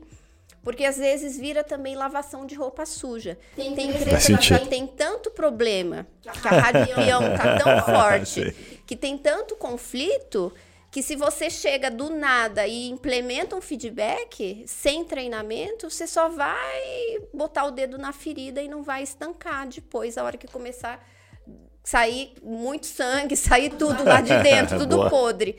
Então tem que ser feito realmente com muito cuidado. Mas isso tem que estar tá na pauta. É tipo um tá? formigueiro, assim, tá ligado? É, formigueiro. Isso tem que estar tá na pauta. Às vezes vale a pena fazer uma avaliação de clima primeiro. Né? Como é que está o clima? Ou de repente. É... Puta, avaliação de clima já é legal. A gente faz aqui e assim, cara, só que até o empreendedor tem que estar preparado. Porque ele ouve umas porradas. Sim. A gente fez agora recente. Gente. A gente fez agora recente e a galera, tipo, não deu porrada, até foi bem leve, assim. Teve uma outra coisinha, mas muito leve, assim, de umas 20 perguntas. Mas o pessoal comentou, por exemplo, assim: ah, pô, a gente tem pouca sala de reunião, tem que fazer mais sala. Então eles pedem, e é para isso mesmo, e é bem legal. Então, depois, depois eu pergunto, você é complementar. Eu ia falar de salário, que é um assunto bem polêmico. Não, é, a gente fez um, um, negócio essa. interessante lá que são, é, são duas caixinhas na empresa, assim, né? Uma caixinha é para pedidos de oração, que é uma coisa que que eu acho bacana, assim, né? Somos cristãos lá e, e eu acho que é legal, assim, até o cliente. Ô, louco, até cliente eu... tem isso lá. Né? Estrelinhas o cliente chega lá, a gente vende produto para para saúde, né? Então tem muitas pessoas ali que estão tratando câncer, estão tratando né, problemas de saúde e às vezes a pessoa tem uma fé ali grande e é legal compartilhar. E também tem essa solicitação entre é, a parte humana do negócio ali, né? Que as pessoas podem dar, dar uma dica, ó, precisamos contratar mais gente e tal. E tem da estrutura também, né? Ah, muito calor aqui no ambiente que a gente trabalha, porque são várias, é, são cinco empresas no grupo, então tem o CD, onde fica o produto, tem o pessoal que separa a mercadoria, daí tem o pessoal de teleatendimento, aí tem vários setores da empresa, né? E às vezes você fica um ano sem ir numa área da empresa ali. Você acaba encontrando a pessoa, mas não na área que ela trabalha. Daí, cara, você não, você não descobre que no frio lá tá muito frio. Daí agora tem um, um, um, um setor para ela escrever, ó, no meu setor precisa ter um ar-condicionado. Então ela não precisa nem se identificar, entendeu? Ela bota ali na caixinha, se tem alguma coisa ali, a gente acaba pegando ali a, a, a solicitação. Fica tranquila. E só antes de você mudar de assunto, Gui, o que, que é legal de, de aproveitar esses momentos, tanto a pesquisa de clima como as avaliações de performance, para medir a competência de diversidade também, que é algo super simples que a gente pode fazer. Exemplo de pergunta. O quanto você se sente acolhido, incluído nessa empresa. E avaliar o índice de respostas de mulheres, de homens, de pessoas negras, de pessoas com deficiência, para entender se tem disparidades por perfil ali. Essa empresa está discriminando algum tipo de pessoa. Uma adaptação super fácil de fazer. A maioria das empresas ainda não faz. Muito boa, boa dica. Sabe bacanas. que no começo, quando eu citei, a gente tirou da pesquisa de clima, daí a, nossa RH comentou, falou: ah, gente, aqui a gente, puta, não, não tem conseguido atrair pessoas, né? Então ela achou que tinha resolvido ali. Não, já expliquei, ó. A gente não tem negros na empresa porque a gente não, não tem conseguido atrair. Daí, na hora, é um assunto tão chato, porque assim, você, as pessoas ficam. Hum, uhum, tá, beleza. E todo mundo, ninguém falou nada, entendeu? E ela achou que, ah, expliquei, fiz minha parte. E depois, pum, veio a porrada ela ficou, puta, bem abalada, assim. Eu falei, olha, é, a gente tem que mudar o jeito de pensar. Se não mudar, não vai mudar muito, né? Vai continuar. Daqui a pouco a empresa vai estar com 200 pessoas e não vão ter pessoas negras. Tem que fazer alguma coisa. Então faz diferente, pô. Por mais, ah, mas eu tô, não tô é, criando nenhum tipo de filtro, Gui. Eu sei que você não tá criando nenhum tipo de filtro, então cria um incentivo, né? Como a Bia bem colocou. A gente até sofreu com isso, Guilherme. É, sofreu entre aspas, né? No início do nosso podcast aqui no Papo Raiz. Uhum. Então tiveram algumas pessoas que, que questionaram a gente nas redes sociais, assim, né? Porque a gente, né, sempre foi trazendo. Primeiro foi trazendo empreendedores que a gente conhecia. Né? Segundo algumas pessoas que se candidatavam aqui para vir gravar, né, para divulgar o negócio e tal. E daí algumas pessoas começaram a falar: "Ah, oh, vocês não entrevistam negros, né, empresários? Cadê as mulheres?", mulheres? principalmente. E aí eu falei: "Pô, mas eu não é tipo assim, aquela, aquela sensação assim, não, mas não foi nosso objetivo fazer isso, né? Daí entra aquilo e fala, não, então vamos fazer um planejamento para encontrar as pessoas, isso. né? É. Daí, e aí mudou o jogo. Maravilha. Exatamente. É. Hoje então hoje, é, hoje né, tá mais profissional, tem na nossa querida Gazeta do Povo junto, tem uma equipe que trabalha por trás aqui nos Mas a gente levou umas mijadas. Mas a gente, é, apoiou. É, vocês vão entrevistar mulher porque vocês são muito machistas. a gente tem que convidar as mulheres. Hétero top, papo hétero top. Isso, daí a gente... Não, e cara, é, é, muito legal, porque às vezes você, tipo, sabe quando você acha que você não, é bonito, faz tudo certinho. Faz nada, entendeu? Tem que ouvir umas mijadas vezes para falar, ó, puta, realmente não tinha pensado nisso. Obrigado, sabe? Obrigado, André. Tem né, que mudar, que... né? Foi Precisa, gente, colocar a intenção, né? É. Pra, pra, se movimentar, tem que ter intenção bacana. Meninas, vocês que manjam bastante disso, eu queria perguntar o seguinte, né?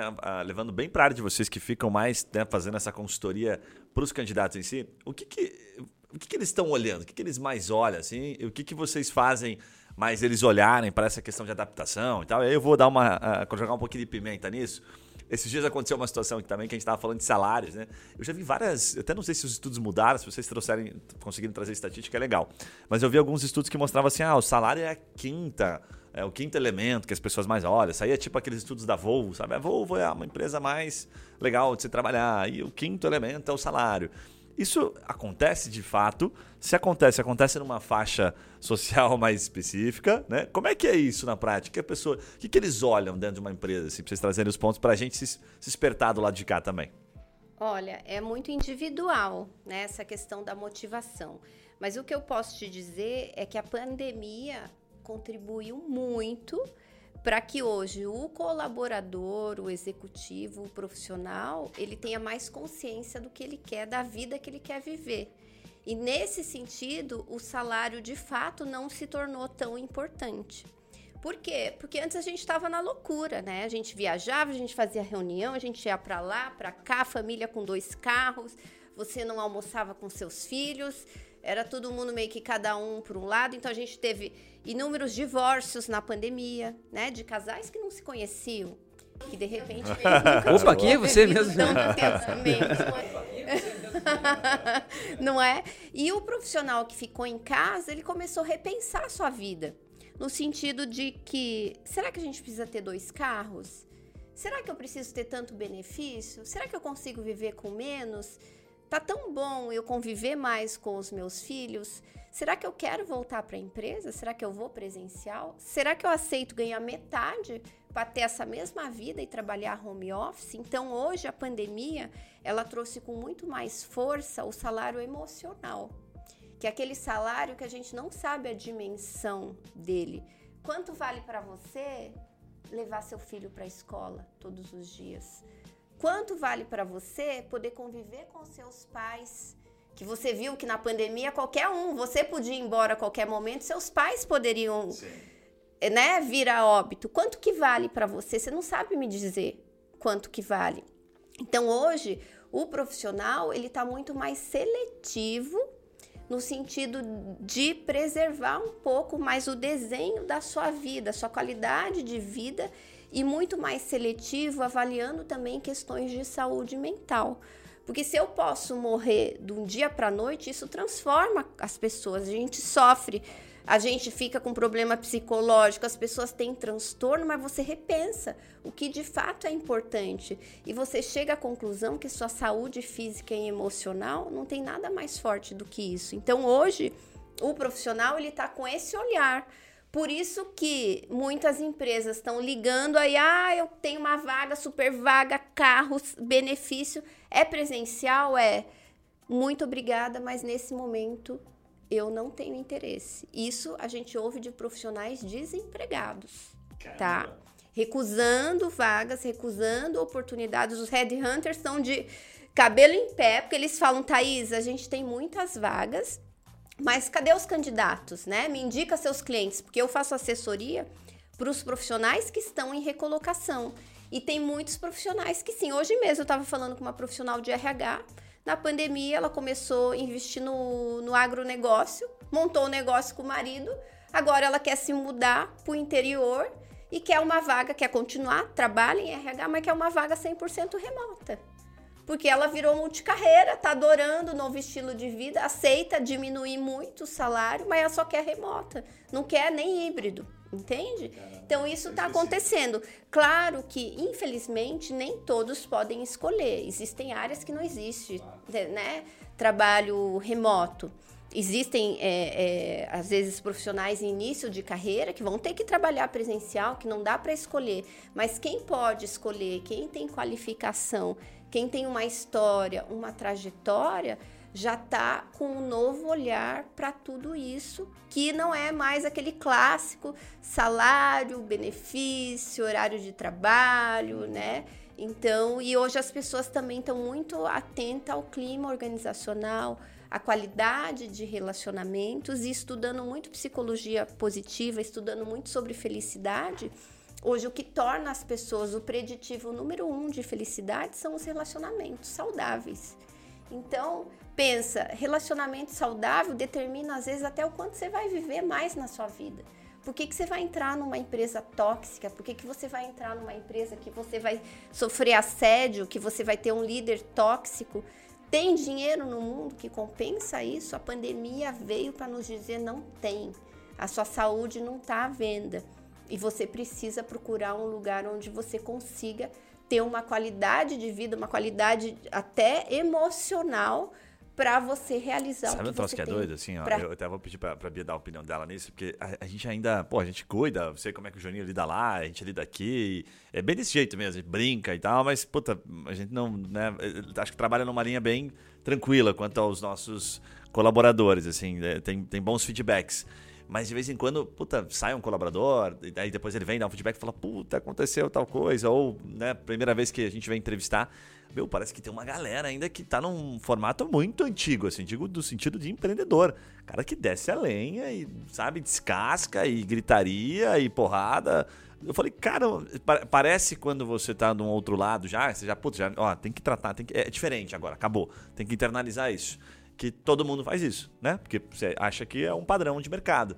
Mas vocês que estão do lado de lá, que vocês acabam vendo muita gente talvez se desligando de empresa, de líder tóxico, é um padrão ainda, certo? Melhorou, tipo assim, deve estar melhorando, mas ainda tem um volume bastante expressivo de pessoas que estão se desligando dessas empresas e que isso é um padrão, certo ou não? Sim, a gente encontra de tudo, né? A gente falando de pequena, média empresa, é, é, é, é nem tudo é, é comunicação não violenta, né? Nem tudo está perto do ideal, né? Entre o real e o ideal, tem muita gente fazendo o possível muito menos que o possível. A gente encontra isso, mas eu acho que o próprio empreendedor ele está se educando, porque a, a, gente trava no talento, a gente não tá ficando sem talentos, gente. né? A gente tá ficando sem gente. E a gente aprende, aprende na dor também. A mamãe dor, né? Você fala, se controla, minha filha, porque senão ninguém vai querer trabalhar com você. E o empreendedor. Só que é, também tem muita diferença quando você é o dono do negócio. Ou quando você é contratado, você gerencia uma empresa e você é um profissional contratado. Quando você é o dono do negócio, é a mesma coisa. É a mesma é, é, é, quando você vai fazer lá e tem o bacon e o ovo, né? Você é o bacon da história. Você se compromete e doa tudo. Então a gente tem um apego também com a empresa. A empresa faz parte ali, a gente tem uma questão emocional muito maior, um comprometimento, porque impacta diretamente no seu bolso também, é né? Então a gente percebe que às vezes o empreendedor, ele também está em sofrimento, ele também não está vivendo, ele não está comendo, ele não está se exercitando. Ele tá no, ele tá é o mais pressionado de todos ali na história e muitas vezes mentalmente ele não está tendo condição de estudar sobre comunicação não violenta e ter uma comunicação mais fofinha. Você estava falando assim, eu, eu, faço uma analogia comigo, assim, que o, o empreendedor, normalmente, na sua grande maioria, é o faixa preta né? Se fosse comparar com um grau de luta, assim. O cara é faixa preta, porque se ele tá ali empreendendo, tá fazendo empréstimo para pagar empréstimo, né? Tá, né? tá na frente ali, tomando porrada e, e ao mesmo tempo, se as coisas dão certo, ele tem um benefício por isso, né? O problema é que as pessoas olham só o benefício, né? Não olham as porradas que a gente leva no início. Mas às vezes a gente está em reunião com multinacionais, empresas que a gente distribui representa lá, e é porrada. Não tem, não, lá não tem faixa branca, né? É, e aí você sai de uma reunião dessa e vai conversar com o teu time faixa branca. E aí você tem que fazer o quê? É um faixa preta lidando com faixa. ou lutando com faixa branca, entre aspas, né? Então daí eu tiro minha faixa preta e no meio, esse meio do caminho coloco uma amarela.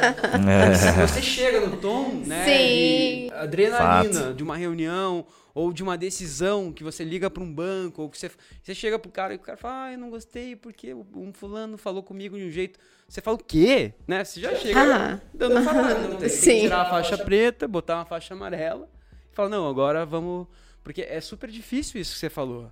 É. Né? A gente tem que ter essa consciência e falar, não, peraí. É o soft né? skill, Juninho. É, mas tem que é, soft skill, eu garoto. acho que isso que muda. Assim, por isso que, né, graças a Deus, tamo, estamos prosperando, né? Claro. Nossas empresas estão tendo sucesso, mas é um comportamento extremamente difícil. Né? Às vezes você, você tá num momento do teu dia que a tua vontade é falar, cara, senta aqui que eu vou te mostrar o que é problema de verdade. Né? mas você não pode fazer isso, né? Não, acho que não faz menor sentido fazer isso. E, e aí você tem que mudar as faixas ali, né? Sair da faixa preta para amarela para conversar com faixa branca. Alternância. Mas, uma, uma, pergunta que estava aqui na, na, lá atrás, assim, eu queria te, te perguntado, porque na verdade, assim, quando a gente fez, é, trabalhou com essas contratações lá atrás, assim, né? Que eram pessoas diferentes do, do, da, da, da, do, do, estilo de colaboradores que a gente tinha. É, vieram alguns depoimentos muito bacanas, assim, que eu achei interessantíssimo, assim, né? Teve uma, uma menina que a gente né, deu oportunidade, assim, ela, ela era totalmente diferente do perfil que a gente estava acostumado. Então, mas ela eu gente, adoro ver o, gente, Janine, ele fica pisando em ovos quando ele tá falando deu, sobre é. isso. Tô de olho. Percebe que Tô de olho. Cuidando com as palavras. Não, eu acho que tem um lance legal nisso, assim, desse pisar em ovos, que é bem comum quando a gente fala de diversidade todo mundo tem medo de errar. É, a gente exatamente. não quer. Ainda mais e alguém na internet, né? Na aqui internet, tira um print. Eu falo bastante. Claro, vamos considerar que isso aqui pode ser um ambiente de aprendizado, e se você errar, a gente Perfeito. pode corrigir. Perfeito. E a gente precisa criar esses espaços, senão fica Sim. naquele negócio do medo que não faz porque tem medo, vai errar, aí não faz, Sim. aí não avança. Mas, é, assim, ela, ela vinha de uma, de uma cirurgia bariátrica, né? E ela é uma, uma, uma menina muito grande, assim, alta né? Ela tinha feito uma cirurgia bariátrica e tal. E a gente deu oportunidade para ela, assim, no meio de pessoas completamente diferentes, assim. E nem ela acreditou, sabe? Ela falou assim, vocês vão me contratar mesmo? Sabe, assim, aquela coisa assim. Não, vamos, né? Tá contratado. E, assim, foi tão diferente, assim, que é, eu acho que ela deu tanto valor naquilo que ela se tornou uma das melhores, assim, na... Bem na, legal. Esse ela, é o ponto. ela começou a dar depoimento pra gente, assim, gente, nunca ninguém tinha me tratado como vocês estão me tratando é normal isso? Existe isso mesmo? Vocês estão fazendo porque, tipo, sou eu, assim? Não. É só aqui, o mínimo, né? É normal na empresa isso, né? Então, ela não estava acostumada a ter esse tipo de, de, de, de, tratamento nas empresas e tal. E ela foi muito bem, assim. Ela, né, ela vinha, ela, né, ela é, enfim, tentou cometer suicídio até. Ela teve períodos, assim, difíceis na vida dela.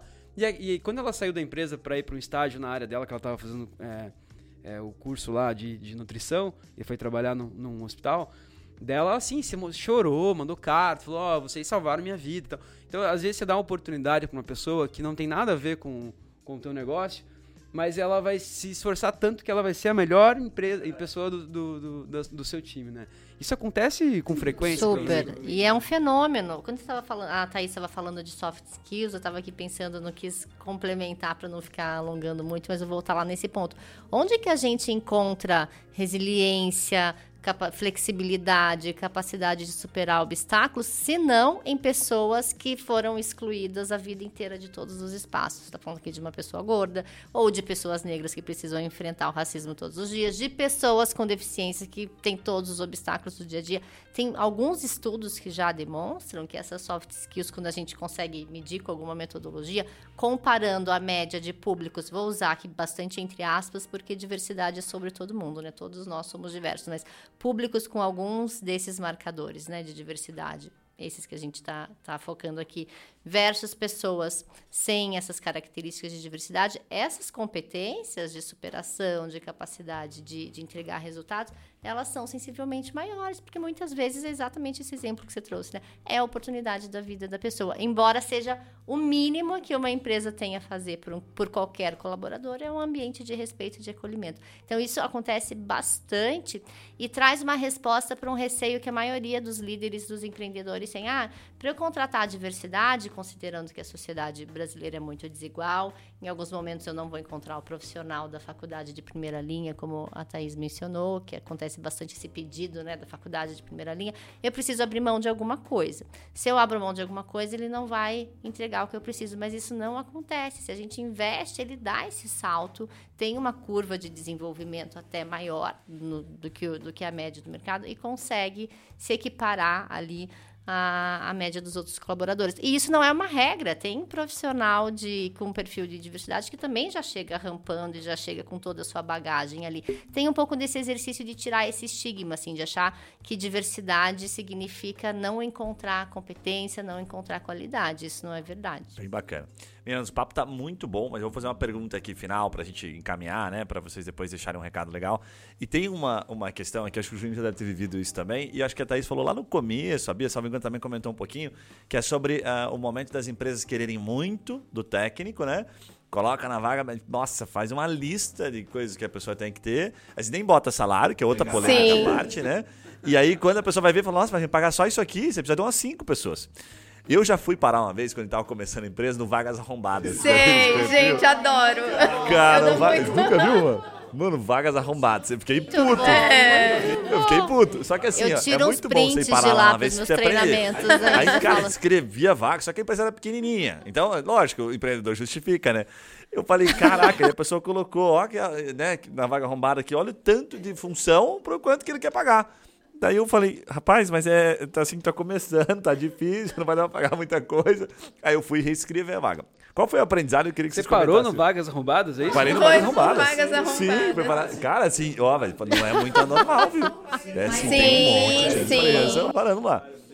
Não, não é o que mais eu não tem, tenho, né? Mas se eu achar, eu te mostro.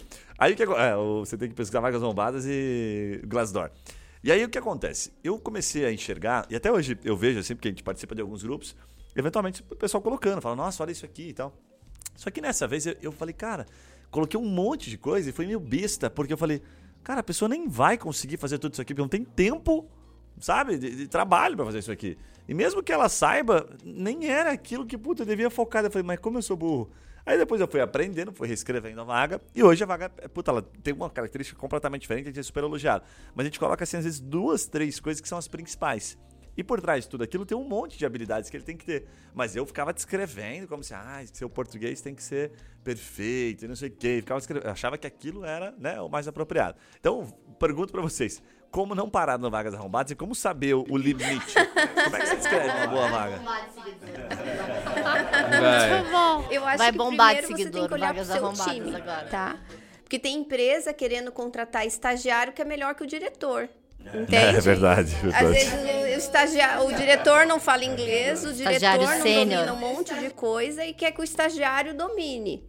Eu já é, vi processos seletivos que te, aplicavam 16 testes. por- Caraca. Por, por vaga, por candidato, tá? Por exemplo, você não precisa, às vezes, aplicar um teste de raciocínio lógico, que às vezes você vai olhar o teste, não é nem de raciocínio lógico, é de álgebra, porque o teste foi mal formulado. Você tem que olhar para o time que você tem e você tem que olhar geralmente no que é essencial. E geralmente o essencial é o básico. Uma pessoa que faz o básico, que entregue, que tenha essa flexibilidade cognitiva de aprender, de desaprender, que tenha fit cultural, que tenha soft skills, é muito mais importante do que aquela pessoa formada em faculdade de primeira linha, do que aquela pessoa genial que fala não sei quantos idiomas. E você tem que olhar muito para o seu, para a sua cultura. O que, que combina com a sua cultura? Né? O, que tipo de pessoa vai bem aqui, tem esse fit cultural? Que tipo que pessoa, de pessoa também agrega é, em questão de diversidade? E a partir disso, escolher os elementos básicos para aquela pessoa começar a entregar o mínimo e, claro, ter um olhar que é possível você formar pessoas também. E o conhecimento técnico hoje, ele tá muito fácil de você. Tá, tá grátis, gente. é verdade, Tem muita é informação, né, Eu Thaís? de vocês, mas eu venho da época que eu tinha que ir na biblioteca. Perto de 25 É ali, mais, mais ou, ou menos. menos, né? Eu, eu tinha que ir na biblioteca pública para ensinar, para aprender. Porque eu não tinha onde aprender. E hoje, qualquer coisa que você precisa está na internet. Então, uma, uma pessoa que tem essa capacidade de realização, capacidade de aprendizagem, tecnicamente ela se transforma muito rápido. E você dando um apoio, então olhe para o que é básico nas competências comportamentais e de repente no, no- no- um pouco de técnico, entende? Se, eu descrever, se fosse descrever assim, é, tentar resumir, seria eu descrever muito mais relacionado à minha cultura e tal, comportamental, se é aquilo que a gente busca e depois demite pelo comportamental, e o básico do técnico. É uma vaga mais eu não, moderna, não, mais atualizada. Eu não? faço muito copy de anúncio de vaga, porque a copy, né, é tudo na sua vaga. Eu não coloco muitos requisitos, eu abro, eu deixo aberto, tá? Porque se você coloca muitos requisitos, primeiro que as pessoas nem leem. E se você deixa aberto, você também recebe um- perfil muito diverso de candidatos. Você não limita, assusta um anúncio de vaga com muita informação. Geralmente quem tem menos autoestima fala não é para mim, eu não tenho tudo isso. Então eu eu gosto de trabalhar primeiro com títulos genéricos, né? Então, por exemplo, ah, gerente de sucesso de cliente. Eu não vou chamar de sucesso de cliente, eu vou falar gerente de atendimento ao cliente, vou... perfil genérico, que eu encontro que qualquer profissional se identifica. E coloco apenas os requisitos básicos, e daí tem uma boa pessoa para fazer esses filtros. E o vídeo currículo ajuda muito, porque daí você já vê a pessoa, você já Bem vê legal a essa lógica aí. pessoa, a pessoa falando, o quanto ela se venceu. E eu adoro quando um tímido me envia um vídeo currículo. Porque eu falo, aham, venceu a timidez, está interessado e foi lá e fez. Parabéns para você. Vem cá que eu quero te entrevistar, por mais que o vídeo tenha ficado péssimo. Legal. Essas, da tua é, parte, Bia. Bem parecido, mas com uma camadinha de diversidade. Assim, essas adaptações são mais importantes ainda para a gente atrair diversidade. Eu brinco sempre que a gente tem a síndrome do trabalhador perfeito na empresa e ainda quer o trabalhador perfeito com diversidade, porque com esse boom aí dos últimos anos, as empresas querem encontrar mais mulheres líderes, profissionais negros. Isso já está aquilo que eu falei no início, né? Já é condição sine qua non, mas eu ainda estou procurando o menino negro que fez intercâmbio Harvard. Gente, e é verdade, eu recebo bastante. Diz, Bia, eu tenho uma vaga aqui, me manda aqui, deixa eu dar uma olhada na vaga. Aí vai lá, profissional, vaga afirmativa para profissional negro, skills, competências ter feito intercâmbio, ter inglês fluente, até para estagiário, gente. Como? Me fala que estágio que você fez que você precisou chegar falando inglês. E às vezes a gente vai olhar para o nível de inglês da, da empresa, ninguém fala o inglês muito fluente. No Brasil, a gente tem essa coisa com o inglês, né? Que é uma síndrome do piniquim, como se fosse uma validação de um profissional excelente, você ter um bom inglês e às vezes não é. Então tem que fazer essa revisão de skills também para trazer mais diversidade. Você falou da, do profissional com baixa autoestima. Tem vários estudos que mostram que mulheres não se candidatam para as vagas, quando não tem, quando não tem 90%, né? E os homens têm 70, metade ali das, das, competências, vocês, homens com autoestima já mais favorecida pelo mundo corporativo, se candidatam. E para a gente tem que ter 90%. Então tem que fazer isso, tem que pensar também, acho que a Thaís falou esse ponto do, do que, que combina, né? Do fit cultural. Eu sempre faço uma provocação de um pouquinho além, em alguns momentos, eu sei que nem sempre isso é possível. Será que esse profissional não combina, mas ele não combina, não é no sentido de contratar alguém que vá contra a cultura, Sim. mas não vai trazer alguma coisa que a gente precisa aprender também? Pode ser, como o caso do exemplo do Júnior, alguém que a gente não contratou, ninguém parecido, com uma história de vida diferente, com uma formação diferente, mas que vai trazer conhecimentos e experiências ali que a empresa também vai expandir a sua cultura. Então tem essa necessidade assim de revisar as job description, pensar onde a gente busca esses candidatos, está disposto principalmente a ensinar. Isso que a Thaís disse, profissional não vem pronto, a gente pode ensinar bastante coisa, mas tem que ter disposição. Tenho visto muita resistência para essa etapa de ensinar, porque a gente não tem tempo, né? Empreendedor não tem tempo, líder não tem tempo. Na prática, a gente não quer ensinar nada ali, não quer ter, ter um período de ensinar, mas a gente pode fazer esse exercício. O que, que ele tem que chegar sabendo? O que, que eu posso abrir mão um pouquinho e ensinar em três meses? O que, que tem um aprendizado de longo prazo? Senão a gente mal e mal consegue o profissional talentoso. Quem dirá talentoso com perfil de diversidade? É... Não tem tarefa fácil, gente. É um exercício de longo prazo. Eu adoro essa parte. Nossa, além de ficar extremamente estratégico, porque você consegue trazer profissionais que são muito bons comportamentalmente, às vezes muito júniores e tal, só não tem o técnico e aí você traz o profissional que às vezes o mercado não quer porque ele não tem o técnico, às vezes ele é bom no comportamental, mas é bem comum. Contrata uma galera muito jovem, assim, que, puta, por que, que você não foi contratado ainda? Ah, porque eu não tenho experiência. Eu falo, nossa, cara, que lindo. Porque aqui a gente gosta de treinar, então tá bom. E aí você pega aquele profissional, meu, ele se paga muito rápido, certo? Ele dá muito resultado. Você consegue gerar nele a cultura que você precisa. Então ele vem sem vícios. Eu acho que tem muito mais benefício. Só que até você estruturar a tua empresa para conseguir dar essa atenção que gasta, né? Você dá treinamentos, tem que ter pessoas, tem que ter todo um, um, processo bem construído. Mas eu sempre né, pego no pé do Juninho, faço isso pra caramba, que a gente adora fazer isso. É mais caro no primeiro momento, mas é muito melhor lá na frente. A gente conseguiu reduzir o turnover, inclusive, bem legal, assim, bem lá para baixo, e isso coincidiu com a empresa fazer um crescimento esse ano que a gente nunca tinha tido, né? Só pela redução do turnover. Pessoas ficam mais tempo, elas ficam mais tempo, elas aprendem mais, elas aprendem mais, gera mais resultado, vai gerando aquele ciclo. Daí, opa, olha a coincidência, a empresa cresceu mais.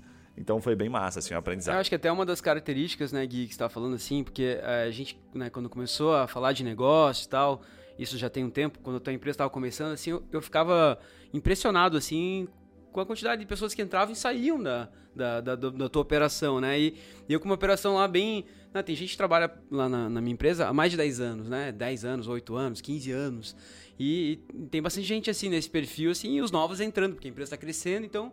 Né? Mas eu, daí agora eu vejo que é, esses novos entrando, às vezes saem muito rápido também.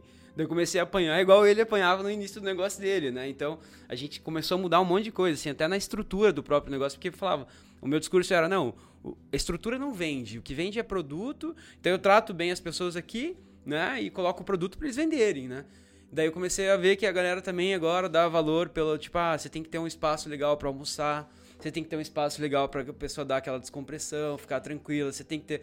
Então, uh, tem um espaço de livros na empresa. Tem, eu comecei a criar essas coisas para, tipo, falar, não, aqui também é gostoso, né? Não é só pelo lado financeiro, né? Mas é uma, uma, uma evolução diária, assim, né? É, é doido. Mas eu tava aqui, quando você tava falando, assim, Thaís, com relação a, até no teu livro aqui, né? Você de emprego novo, né? O guia perfeito para seu projeto de recolocação. É, eu, eu, eu, trabalhei 12 anos na indústria farmacêutica como né, executivo de contas e há 10 anos que eu estou tocando a empresa familiar. E a gente já teve tanta experiência assim na própria indústria farmacêutica de treinamentos, são né, grande, é, grandes indústrias, né, multinacionais assim de treinamento, de, de todos esses perfis assim de entrevista e tal. Você cria uma certa experiência. E hoje há 10 anos entrevistando pessoas. E, então eu tenho os dois lados, né? E às vezes eu vou entrevistar pessoas assim e falo: "Meu Deus do céu, né? Como é que você, tipo, sabe, você faz uma pergunta, ah, você deu uma olhada com relação ao site da empresa? Ah, eu vi lá o... A pessoa não viu. Sabe, coisas básicas, assim, daí eu penso assim, cara, um dia eu quero fazer um reality show, que eu vou pegar uma câmera, eu vou, eu vou me candidatar para cinco entrevistas, vou filmar, vou, não vou expor a empresa, mas eu vou mostrar para essas pessoas como é que você tem que ir para uma entrevista. É o que eu né? faço na internet todos legal, os cara. dias. Ah, você faz isso? Tongo, é o que viu? eu faço. Se a pessoa entrar nos meus então, canais, é... entrar no YouTube, não precisa nem comprar o meu livro se não quiser gastar. Olhar todos os meus artigos no LinkedIn. Eu, eu produzo há mais de sete anos, incansavelmente. E muita gente que não me contrata vai lá no meu inbox. Oi, é, queria te agradecer que eu consegui uma recolocação graças a seus vídeos.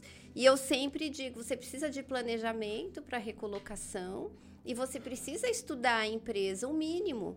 Até porque a gente, como empreendedor, a gente é vaidoso, né? Então, se uma, se uma pessoa chega e mostra que fez a lição de casa, elogia um aspecto da sua empresa, é como se estivesse elogiando meu filho.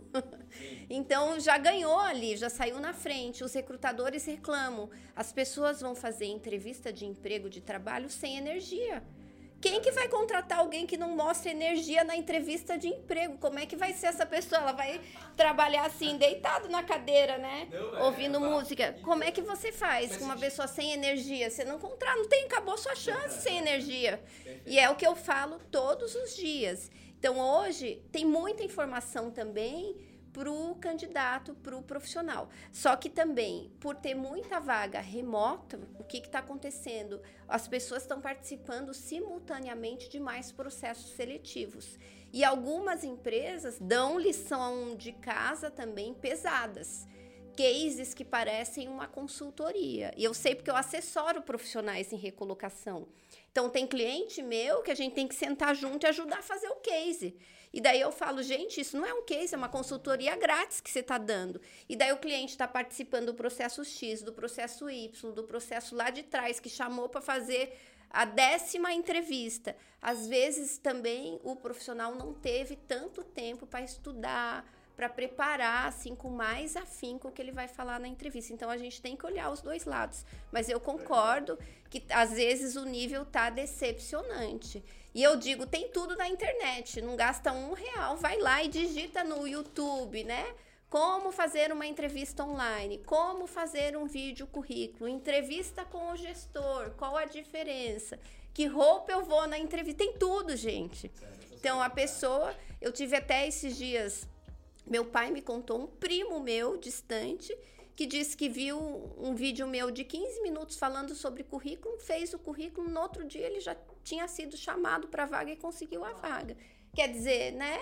Tem informação, a pessoa vai, estuda um pouquinho, faz, vai devagar, Mas tem que se preparar. O mundo está competitivo, o mercado está competitivo, né? Se você não se prepara para falar de você, que é a pessoa mais importante, eu não consigo trazer minha mãe aqui para ela me vender e falar que eu sou maravilhosa. Eu tenho que estar tá aqui preparada, com energia, com brilho no olhar, com tom de voz adequado para a entrevista. Isso é importante. Eu até perguntei Gui, para um, um, candidato, né, recente, assim, assim foi, né, a entrevista foi muito rasa, assim, né? E daí eu vi que ele tinha boa vontade, mas assim, zero. É, acho que não teve instrução nenhuma, assim, né? Daí eu falei, cara, você se contrataria se a empresa fosse tua? Adorei! Daí adorei. ele. Não, né? não, né? De boné, assim, né? Não, Sim. né? Daí eu falei, tá, então acabou, eu não vou te contratar, mas agora eu vou te falar, cara, eu vou te ajudar. Eu vou te ajudar. Perfeito. Vou te ajudar, cara, como é que você vai ter que fazer para as próximas e tal. E foi daí que eu pensei assim, cara, qualquer hora eu vou me candidatar numa, candidatar numa vaga e eu vou ver se eu, se eu sou tão bom quanto eu acho que eu sou mesmo. Porque às vezes a gente acha que a gente é fodão, né? Daí chega uma vaga lá, você toma porrada. Mas sabe Mas... É, o que, que eu faço? Eu faço no meu processo de assessoria uma entrevista de emprego simulada. Então você vem, você vai chegar com roupa de entrevista, com meia que você vai na entrevista, você é online com a luz, com tudo, a gente vai te avaliar e depois a gente vai trabalhar um feedback com você. Que legal. Porque a hora também que a gente vira candidato, a gente é candidato, né? A gente tem os nossos deslizes ali, às vezes a gente ultrapassa o tempo, às vezes fala demais, às vezes também tá até com empolgação demais. Você chega numa empresa japonesa, onde as pessoas não gesticulam, falam mais baixo. Eu já estaria tanto que eu mexi as mãos aqui, né? Falei alto demais. Muito bom. Também tem essa questão cultural. Bia, quer complementar? Hum, pensar o que ficou, a Thaís já falou tanto, tão bem. Sabe que eu tenho visto também? É, uma, esse feedback que a gente pode dar, como você deu para o candidato, faz parte da nossa metodologia da Diverse. Então, assim, já que a gente está ali diante de uma pessoa que pode receber algo positivo, principalmente quando a gente está falando desses públicos ainda com a autoestima menor, vou chamar aqui.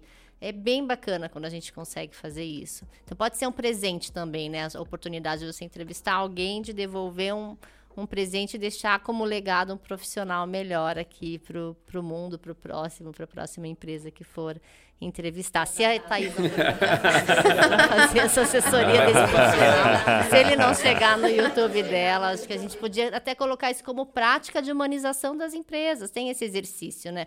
É uma pessoa, precisa de um apoio, então pode ser algo legal para os empreendedores. Muito bom. Ó, meninas, dá para ficar uns dois dias aqui para a gente bater esse papo, que é muito legal. Vocês têm muito conteúdo. A gente falou nada quase da pauta aqui, dá para ficar muito. A gente tem feito bastante esse, esse tema porque a galera tem gostado. A gente gravou um recente, né, com as meninas do Nubank lá também.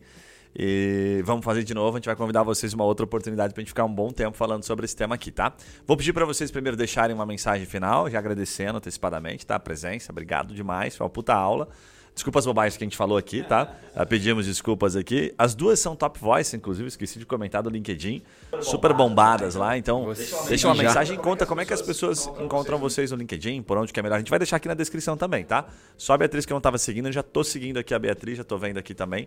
Tá bem legal. Eu sou mais de LinkedIn do que de É, então fechou. Tá? por enquanto. Mensagem final, meninas, por favor.